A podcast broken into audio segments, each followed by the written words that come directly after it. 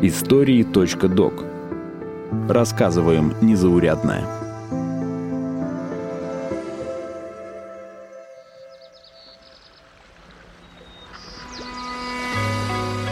Село Ершово располагается на берегу устья Лимского водохранилища на северо-западе Иркутской области. Сейчас там проживает около 700 человек. В селе есть администрация, котельная и школа, совмещенная с детским садом. И все. Больше никаких рабочих мест. Средняя школа в селе Ершово – одна из почти трех тысяч малокомплектных школ, разбросанных по всей России. Число учеников в таких школах редко превышает полсотни, Уроки учитель иногда проводит одновременно для нескольких классов, а располагаются они чаще всего в удаленных поселках и деревнях. Привет! Меня зовут Руслан Жигалов, и сегодня я расскажу, как живут самые маленькие школы в России и почему для многих поселений такие школы – единственный шанс не опустеть окончательно.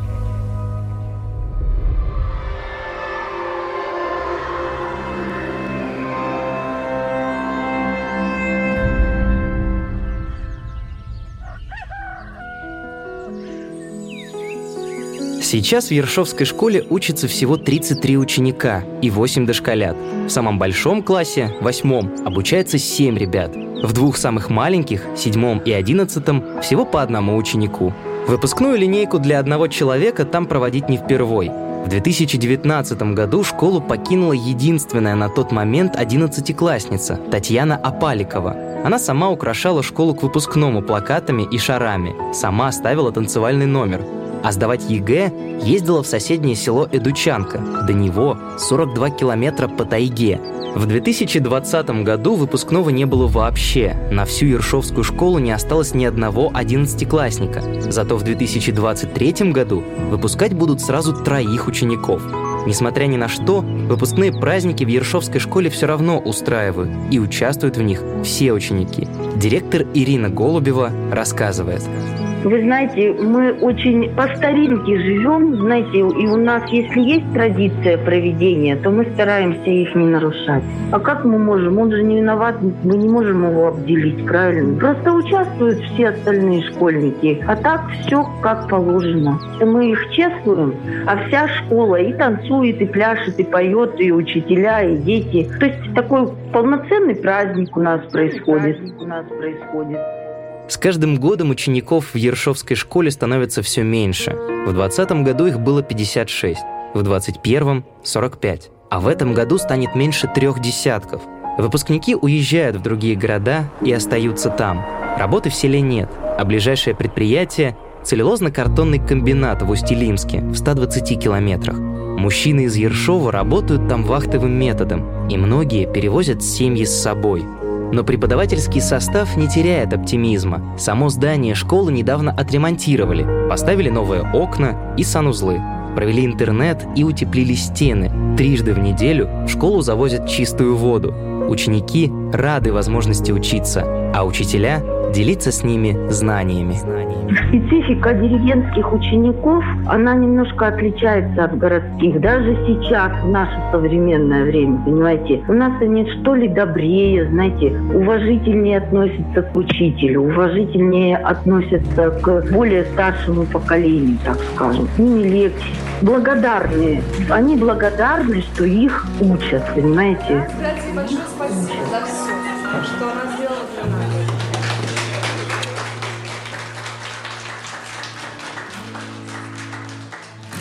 В Ершовской школе всего 12 преподавателей. Каждый из них ведет по 2-3 предмета. Например, завуч совмещает ИЗО в средних и старших классах и классное руководство вторым и третьим классами. Психолог одновременно трудится логопедом, ведет технологию у девушек и проводит коррекционную работу с детьми с ограниченными возможностями здоровья. Часто бывают совмещенные уроки. ОБЖ, физкультуру и музыку преподают всем ученикам сразу, а биологию, историю и географию 10 и 11 классам вместе.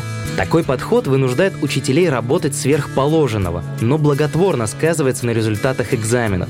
Пока один класс выполняет письменное задание, учитель может устно опрашивать сидящий в этом же кабинете другой класс. Да, практически весь урок уделяется двум-трем ученикам, понимаете? Это наш огромный плюс.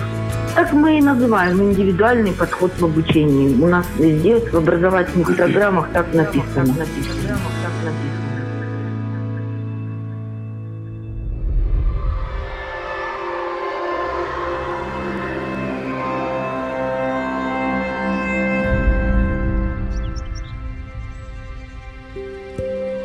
Другой деревенской школе в поселении Хвалово Ленинградской области уже более ста лет. Она ведет свою историю с середины 1880-х годов. Тогда временно обязанные крестьяне выкупили свои земельные наделы у помещика и стали собственниками земли. Они открыли несколько лавок, постоялый двор и школу, в 70-х в Хвалово ездили на картошку студенты из Петербурга. Днем работали, а в свободное время исследовали окрестности. Поэт Сергей Носов так описывал деревню. А с поселком Хвалово, где мы убирали корнеподы на полях Победы Октября, веселое было время, у меня вообще связано много воспоминаний.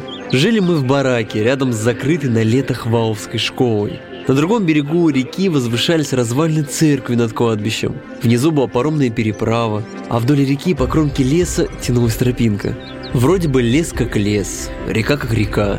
И все же есть ощущение, будто бы произойти что-то должно необыкновенное. Оно и произошло. Представьте себе урочище. На деревьях иконы висят и домотканные полотенца. Прямо в лесу, у родника. Такого я нигде не встречал. Это, между прочим, конец 70-х. И вдруг под открытым небом часовенька без стен. И птицы поют, и птицы поют, и птицы поют. Однако совхоз Победы Октября закрылся, оставив поселение без работы. Сейчас в селе есть только отделение МЧС, заправка и несколько продуктовых магазинов. А от Хваловской школы осталась только дошкольная группа, фактически детский сад, при том, что сейчас в деревне проживает тысяча человек – в 2012 году в Хваловской школе закрыли классы с 5 по 9. Родители приняли решение перевести детей в среднюю школу в соседнем поселке, куда учеников отвозит школьная «Газель». В тот год Хвалово разом покинули 20 учеников, но остались 4 начальных класса. Это около 10 школьников и 2 учителя. Жители постепенно уезжают, отправляясь вместе с семьями на заработки в ближайшие крупные города – Тихвин, Волхов и Санкт-Петербург – так что в 2021 году в учебном заведении остались только дошколята, рассказывает заместитель директора по воспитательной работе Вера Нуриманова. У нас два воспитателя конкретно, еще и музыкальный руководитель тоже есть. Ну, по штатному расписанию это положено. Есть образовательная программа, которую мы реализуем. Это называется образовательная программа дошкольного образования.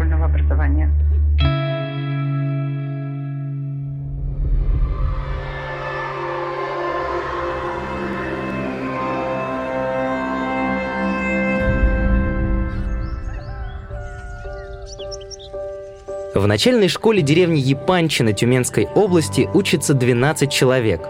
6 в первом классе, четверо во втором и по одному в третьем и четвертом. Ими занимаются двое учителей. Один руководит первым классом, второй – объединенными вторым, третьим и четвертым. Ученики средних и старших классов ездят на учебу в близлежащие поселки – как рассказывает заведующая школой Альбина Азисова, в отличие от многих других малокомплектных школ, учеников и учителей в Япанчине стало только больше. В прошлом году в школе работал всего один преподаватель, а училось 8 ребят. Первый класс отделили мы разве не первый год, но второй, третий, четвертый, они одновременно же идут на математику, на русский, то есть в одно время. Программа разная, но учитель опытный, она уже давно работает. И вот так вот устраиваем учебный процесс, что где-то, где мы работаем со вторым классом, устно, к примеру, третий, четвертый в этот момент выполняют письменно. Либо же какие-то на повторение задания делают они вместе.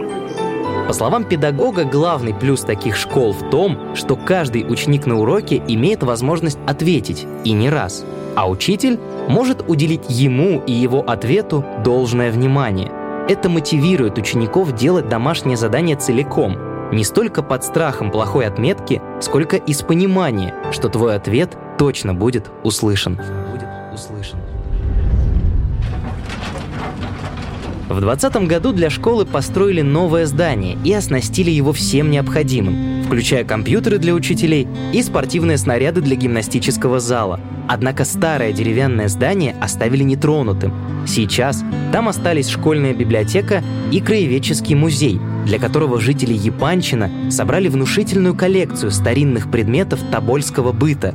Неотапливаемое здание зимой замерзает, а весной его заливает – так что преподаватели школы отчаянно борются за то, чтобы в Япанчино появилось собственное здание для музея. Сейчас Альбина Азисова большую часть времени проводит в Абалакской школе в соседнем поселении, где есть средние и старшие классы. Там она преподает английский язык. Но она не скрывает, что скучает по Япанчино, где школа фактически была частью семьи. Ну и вообще школьные мероприятия, которые у нас всегда проходят, как-то они по-домашнему очень-очень тепло. И ну, на самом деле, как и большая семья. Родители приходят тоже, вместе сами все организовывают. Э, ну, с младшими, может быть, где-то детишками. И э, что-то вместе творят, делают. Но они многие у нас работают вместе. Вот кто э, обслуживающий персонал, охранники, где-то бабушки, где-то мамы. То есть все подключаются, все вместе делаем. Хоть нас и мало совсем там мало совсем там. Малокомплектные школы в России далеки от привычного нам понимания слова «школа». Тут не получится списать или прогулять, не сделать домашнее задание или не принять участие в мероприятии. Школа, без иронии, становится вторым домом, местом, где вся жизнь вертится вокруг учеников, и во многом их руками и создается. Их руками и создается. Это был выпуск подкаста «Истории.док». Подписывайтесь на нас на сайте ria.ru, в социальных сетях ВКонтакте или Телеграме, а также на Яндекс Музыке. Меня зовут Руслан Жигалов. До скорого!